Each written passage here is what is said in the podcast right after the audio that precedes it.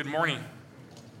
Uh, we're continuing on uh, in our series today, Jesus Christ Superstore. And um, before we get into today's uh, topic, today's going to feel, I, I, think, a little bit different as I was going over the message. We're talking about uh, Jesus' ability to supernaturally and physically heal us.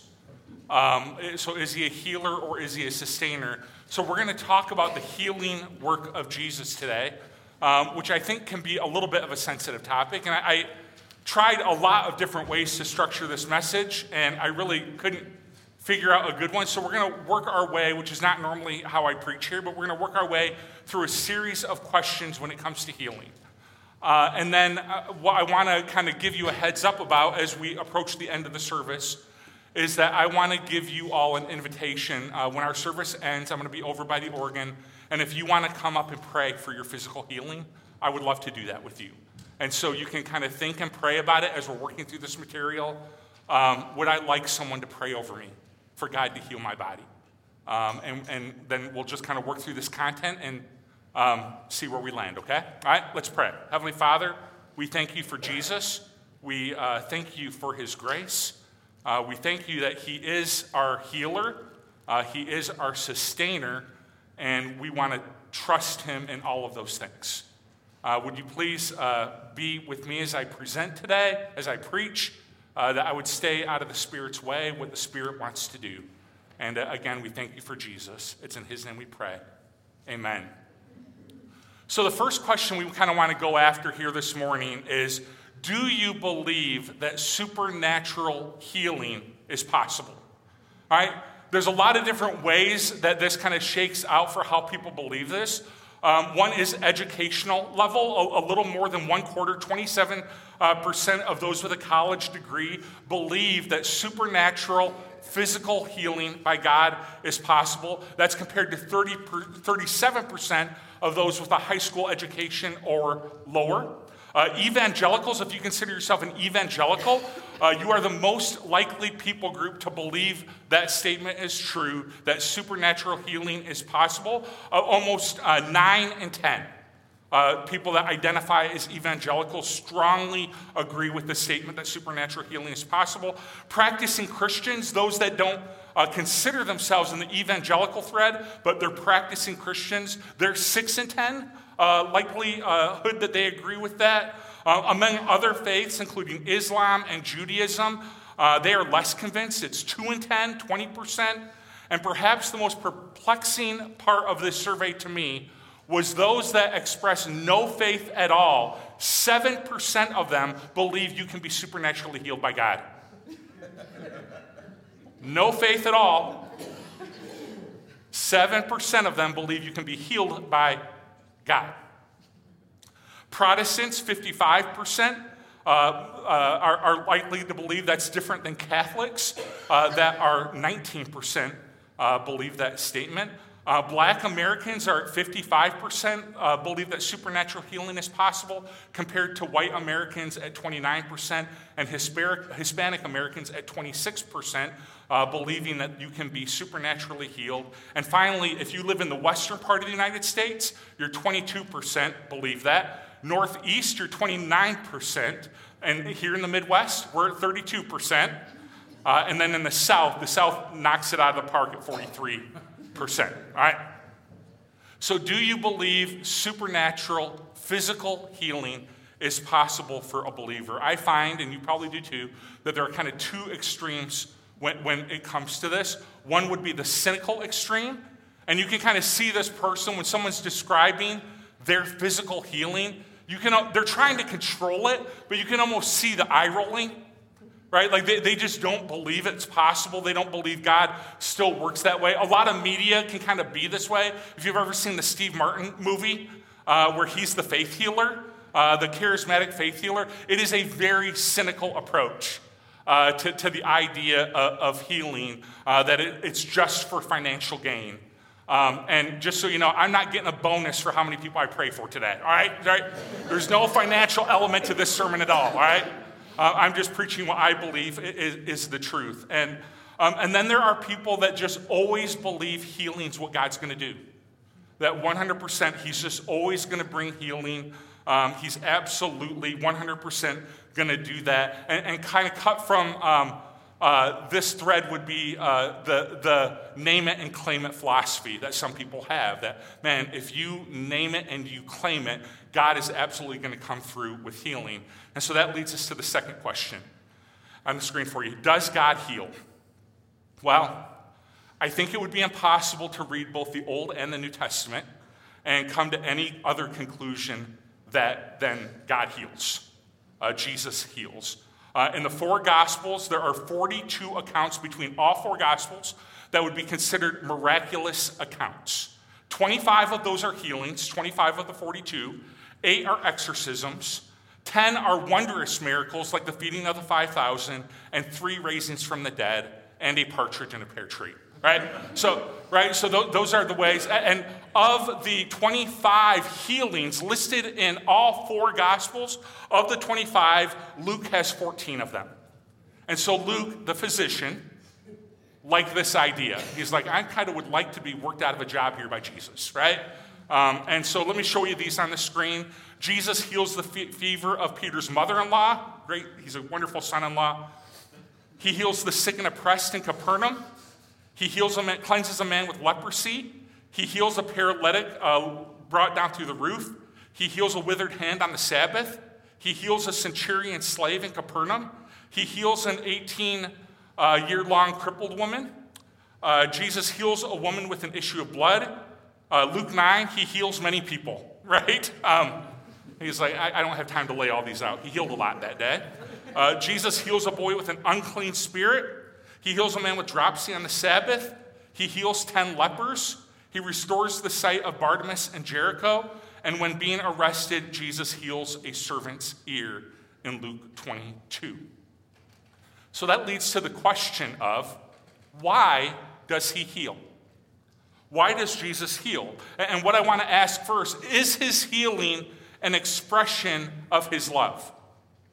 that Jesus somehow loves those that he heals more than he doesn't, because everyone would agree that he didn't heal everybody. And the answer to that question, is it an expression of his love, is no.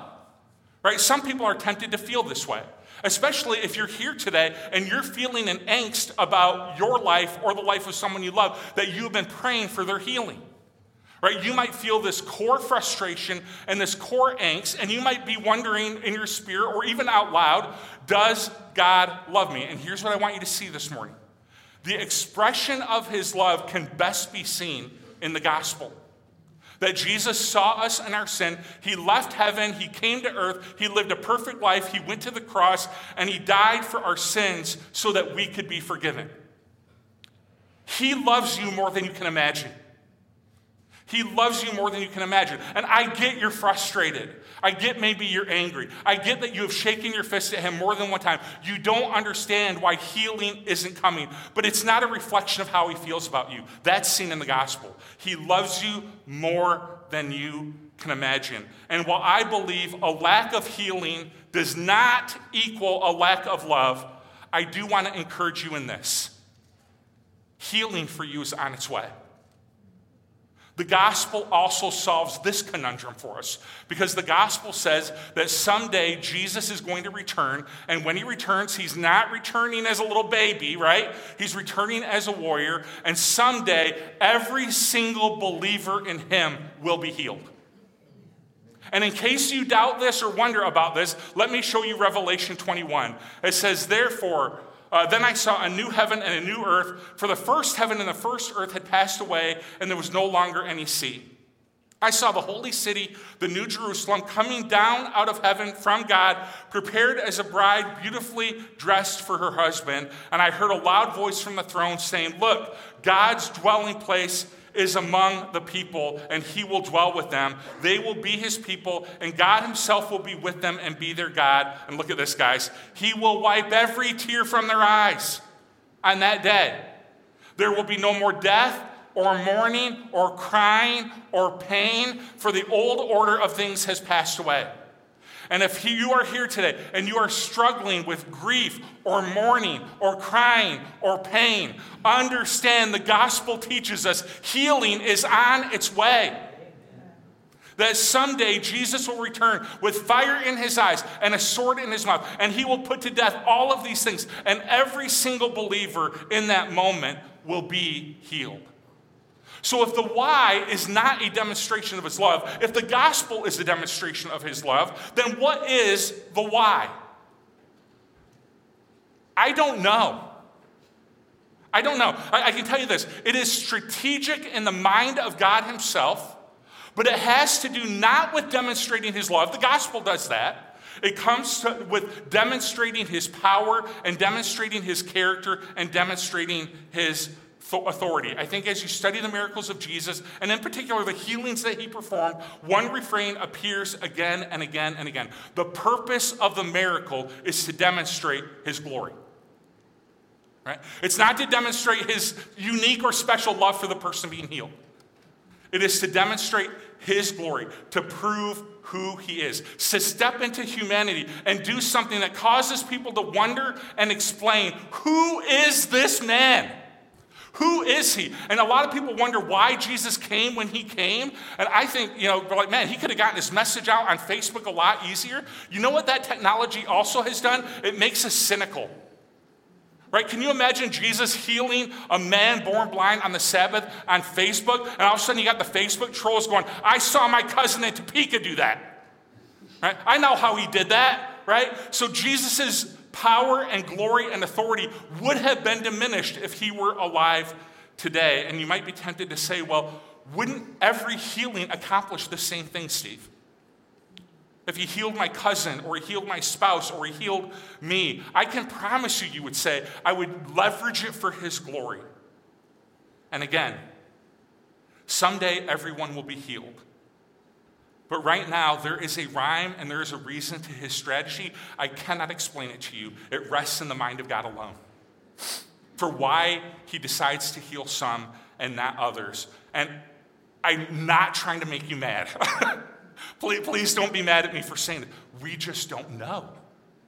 It's in the mind of God alone. All, all, all I can encourage us to do is to trust him. In the book of John, there's a man born blind and that Jesus happens across. I want to share you, show you his story just to kind of make this point. He says, As he went along, he saw a man blind from birth. His disciples asked him, Rabbi, who sinned, this man or his parents, that he was born blind? And Jesus like, Are you kidding me? Who sinned? Right? Kind of challenges the question. Are, are there dumb questions? Jesus is like, Well, neither this man nor his parents sinned, but this happened so that the works of God might be displayed in him. As long as, as long as it is day, we must do the works of him who sent me. Night is coming when no one can work. While I am in the world, I am the light of the world. After saying this, he spit on the ground, made some mud with his saliva, and put it on the man's eyes. Go, he told him, wash in the pool of Siloam. This word means sent. So the man went and washed and came home seeing. His neighbors and those who had formerly seen him begging asked, Isn't this the same man who used to sit and beg? Some claimed that he was, others said, No, no, it only looks like him. That's not that guy, right? That other guy was blind. This guy can see, right? But he himself insisted, I am the man. How then were your eyes opened? They asked, and he replied, The man they called Jesus made some mud and put it in my eyes, and he told me to go to Siloam and wash. So I went and washed, and then I could see. Where is this man? They asked. I don't know, he said, right? So the stated reason for the issue, as well as the healing, is that God's works might be displayed in him. It is for God's glory. And that's exactly what happens. Jesus uses this disease, this miracle, and then an ensuing investigation that takes place. Like, I don't know. All right, fine. Jesus healed you. I don't know about this Sabbath. And they start this long, multi chapter investigation, and Jesus uses it all for his glory. And as the chapter unfolds, you see him preach a little mini sermon on spiritual blindness, trying to get the spiritual leaders to see man, the Messiah is right in front of you. The Messiah has come. I am he. And you are spiritually blind, just like this man was physically blind. You're spiritually blind, and you're not seeing me for who I am. The Messiah is right in front of you. Here's what I would say to you don't underestimate what God can use for his own glory to be glorified. Sometimes I think we have a tendency to pin him in, pin him in a little bit and say, only a miracle will work. Only a miracle will demonstrate his glory in my situation. We think a miracle is the only way. And certainly a miracle is one way, suffering well is another way. Sharing your story with people and how Jesus sustained you and helped you is another way. There are many ways. Don't pen Jesus in to what he must do so that he can be glorified. There are many ways that he can receive the glory that he is due. Next question Is faith tied to healing? A lot of the times in the stories, yes. Multiple times we see Jesus say during a healing, hey, you know, your faith has what? Your faith has made you well. Right? I can only really think of one example where faith wasn't exactly tied, and that's where Jesus is being arrested, and Peter goes all samurai on him and knocks the guy's ear off. Remember that? He kind of lops the guy's ear off, and Jesus is like, Oh, Peter. Peter, Peter, Peter. And, he heals the man's ear. I don't see any real faith expressed in that moment. Um, you also have James 5 that seems to tie faith to healing. James says this is, is anyone among you in trouble? Let them pray. Is anyone happy? Let them sing songs of praise. Is anyone among you sick? Let them call the elders of the church to pray over them and anoint them with oil in the name of the Lord. And the prayer offered in faith will make the sick person well. The Lord will raise them up. If they have sinned, they will be forgiven. Therefore, confess your sins to each other and pray so that you may be healed. The prayer of a righteous person is powerful and effective. You see the element of faith in this text, but uh, this text also begs a question. Is James promising that every person that is prayed for will be healed? And you heard me say earlier that we're going to be praying for people in the overflow. So you're kind of leaning forward, right? Is James is this a promise here that every person that is prayed for will be healed? And I don't think that's exactly what this text is teaching. Now, it is instructing the church to pray for physical healing to be sure.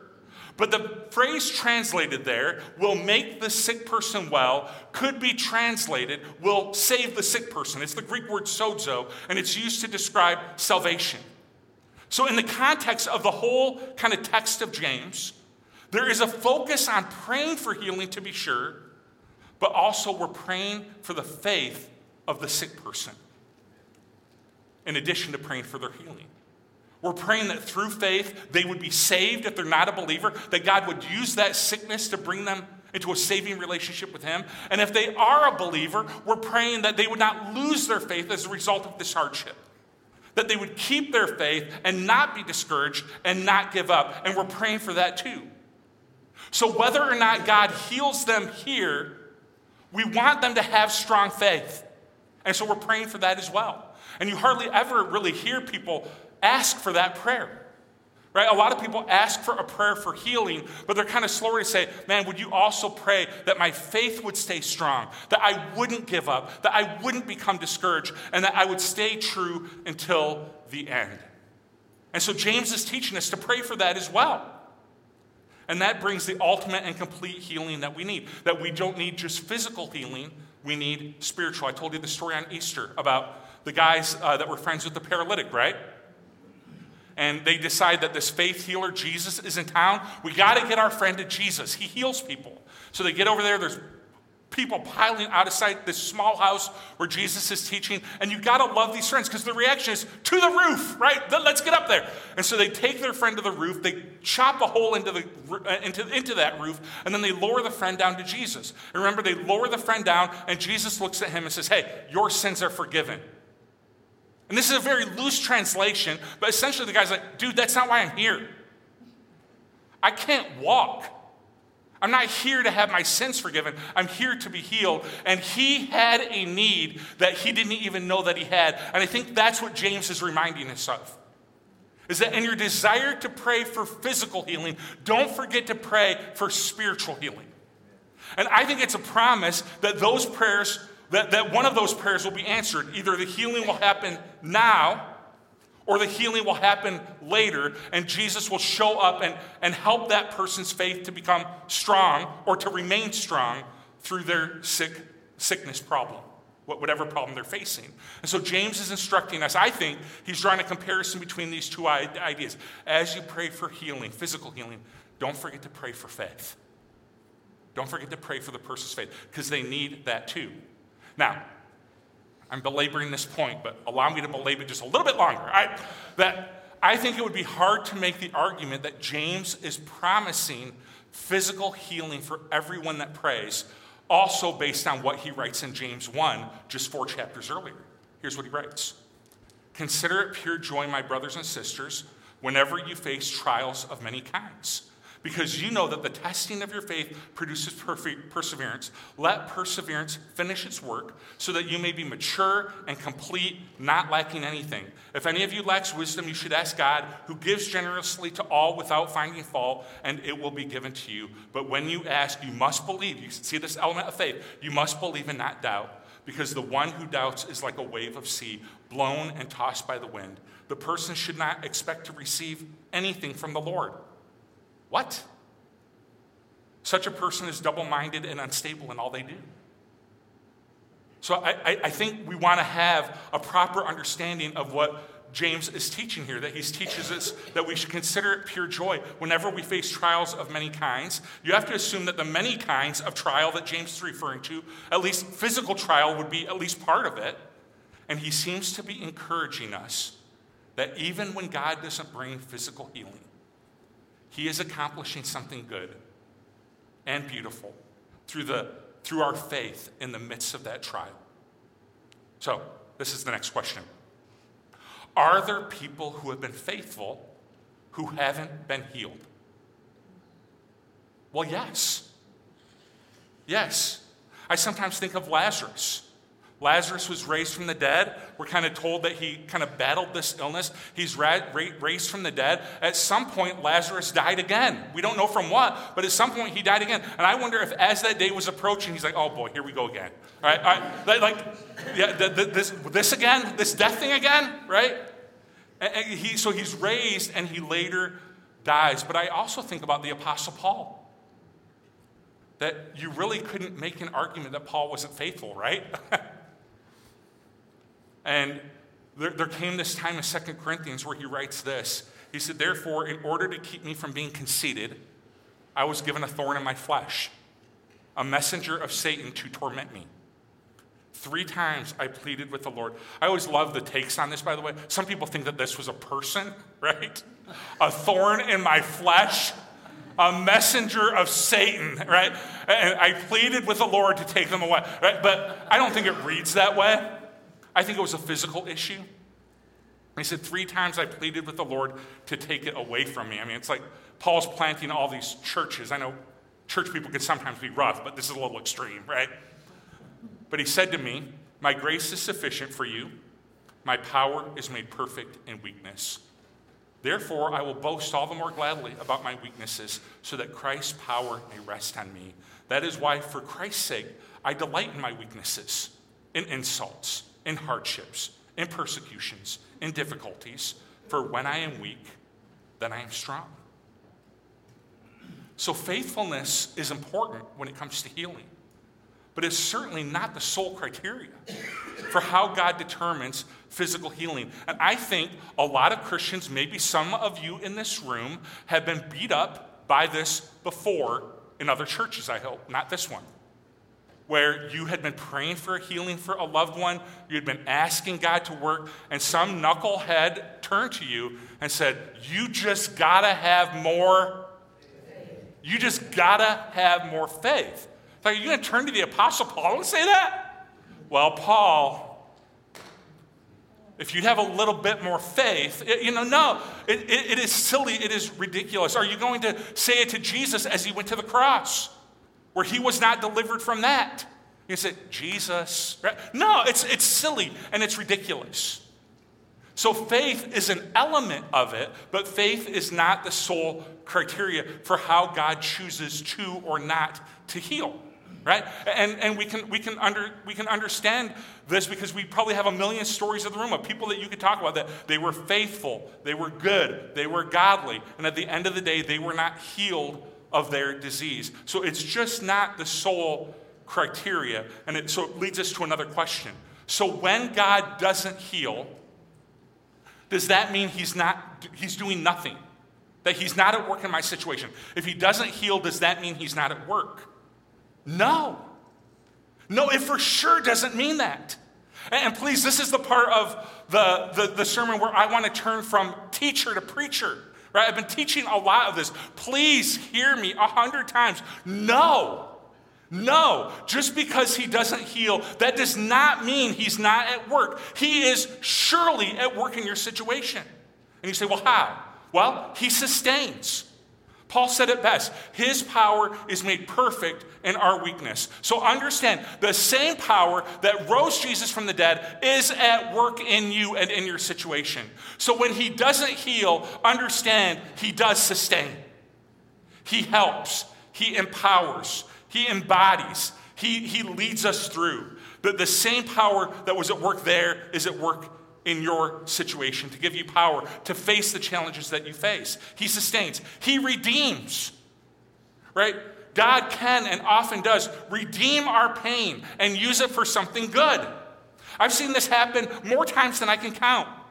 That all things work for the good of those who love him and have been called according to his purpose. Not all things that you're called to are good. That is not what the text says. Not everything is good. Cancer is not good. Paralysis is not good. Sickness is not good. Those are not good things to, uh, to, to go through. But He can use all things for good. He can redeem bad things to work them out for good. So I've seen people come to Jesus after seeing a loved one suffer well.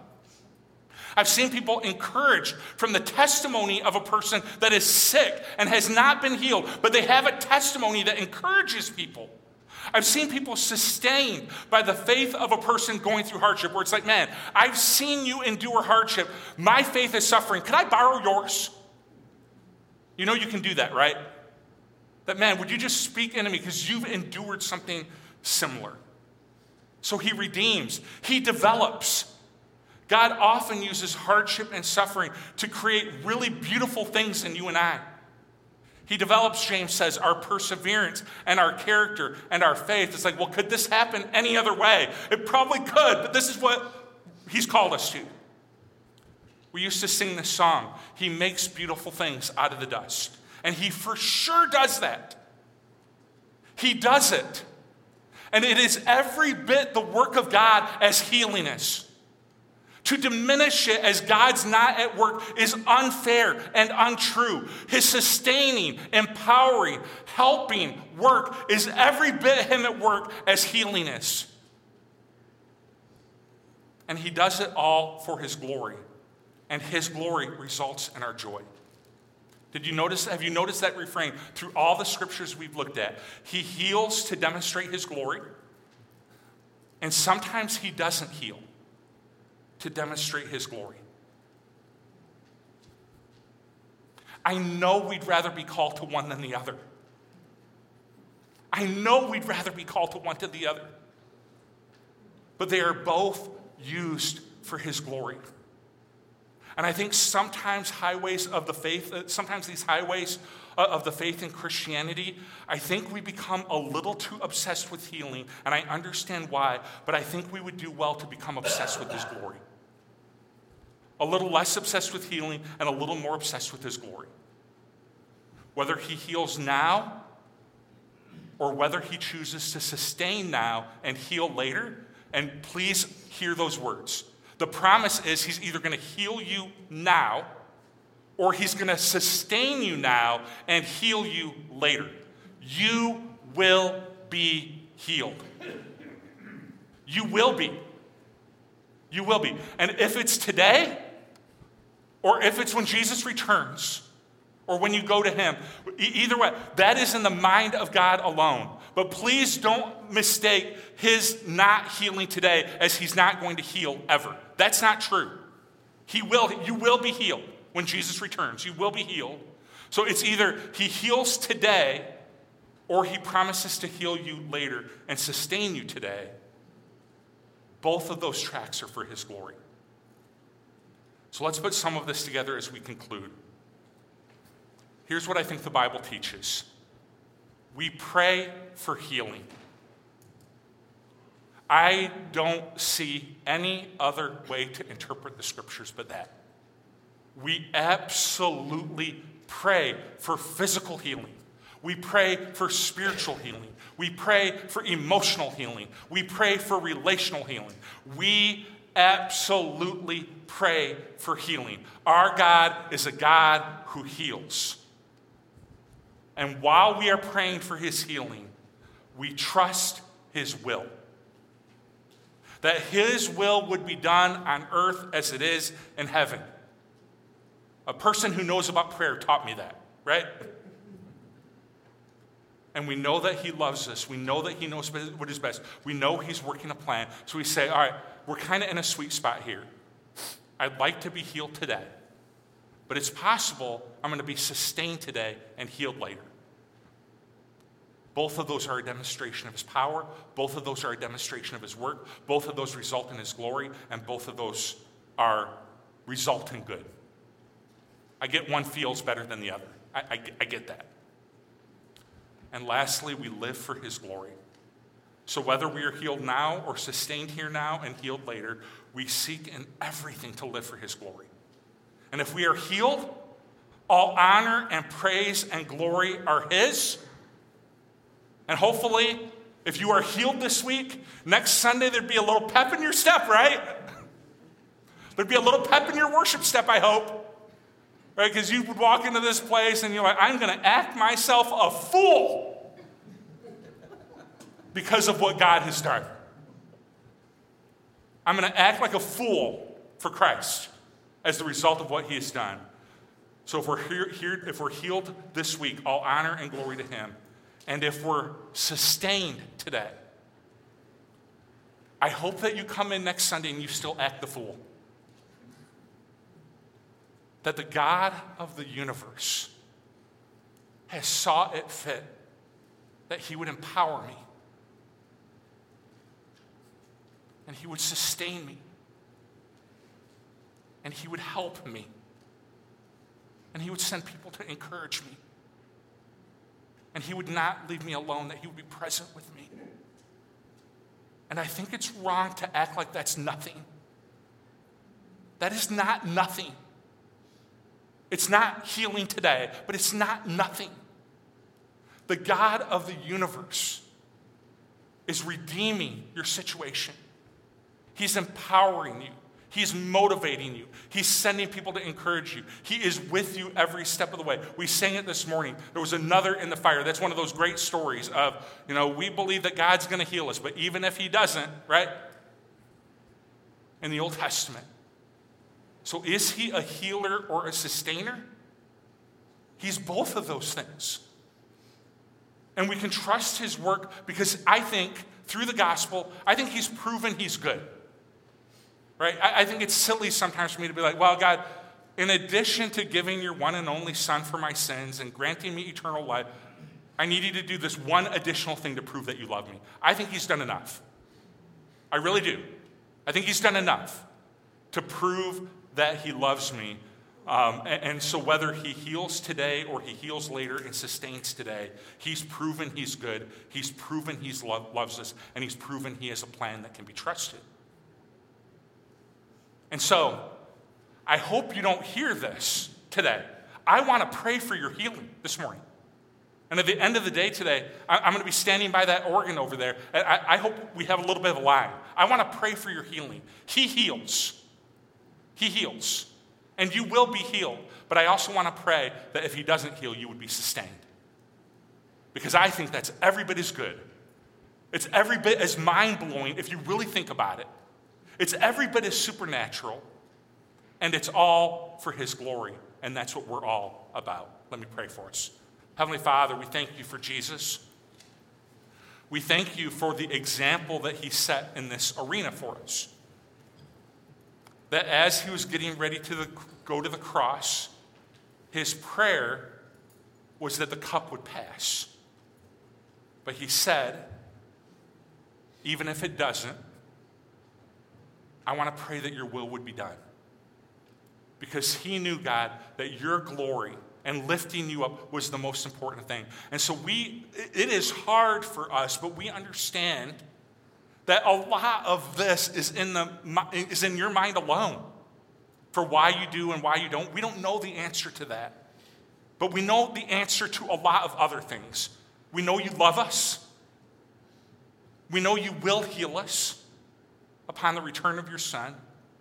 We know that you have a plan. We know that plan is good. And so, right now, we don't want to get hung up on the one thing we don't know. We want to enjoy and embrace and worship you for all the things that we do about you. And Lord, I pray that every soul in this room right now and those watching online, listening this week, that we would 100% lean in with faith to trust you. We want to pray for healing. We want to pray for your glory. We want to pray for your will. And we want to love you every step of the way. It's in the name of Jesus we pray. Amen. We're going to receive communion right now, and it's an opportunity for us to kind of remember this moment where Jesus asked for the cup to be passed, and he went to the cross anyway because of God's will.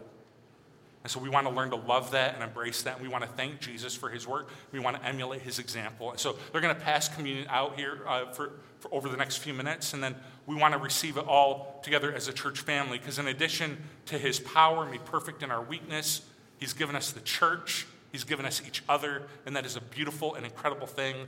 I pray that you would know that you are not alone. Um, that that song, There's Another in the Fire, is describing Jesus but my prayer is that it would also describe the life of our church, that we enter the fire with one another, and we help one another, and we encourage one another, and we walk with one another through hardship. So let's receive communion. I'll come back up, and we'll take it all together as a church family. His body given for us, His blood poured out. Jesus, we thank you for your grace through the cross and your power made perfect in our weakness through your resurrection. May we leave this place embracing both of those beautiful and incredible things. It's in the name of Jesus we pray. Amen. Will you guys go ahead and stand? Um, we're going to sing one last song. And uh, at the end of the song is when uh, I'll go over kind of by the organ here. And I'd, I'd love to pray with you if you want to. No, no pressure. I understand it's a very personal thing.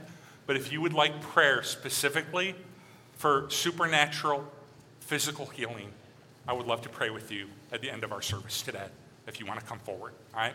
Let's close with one last song.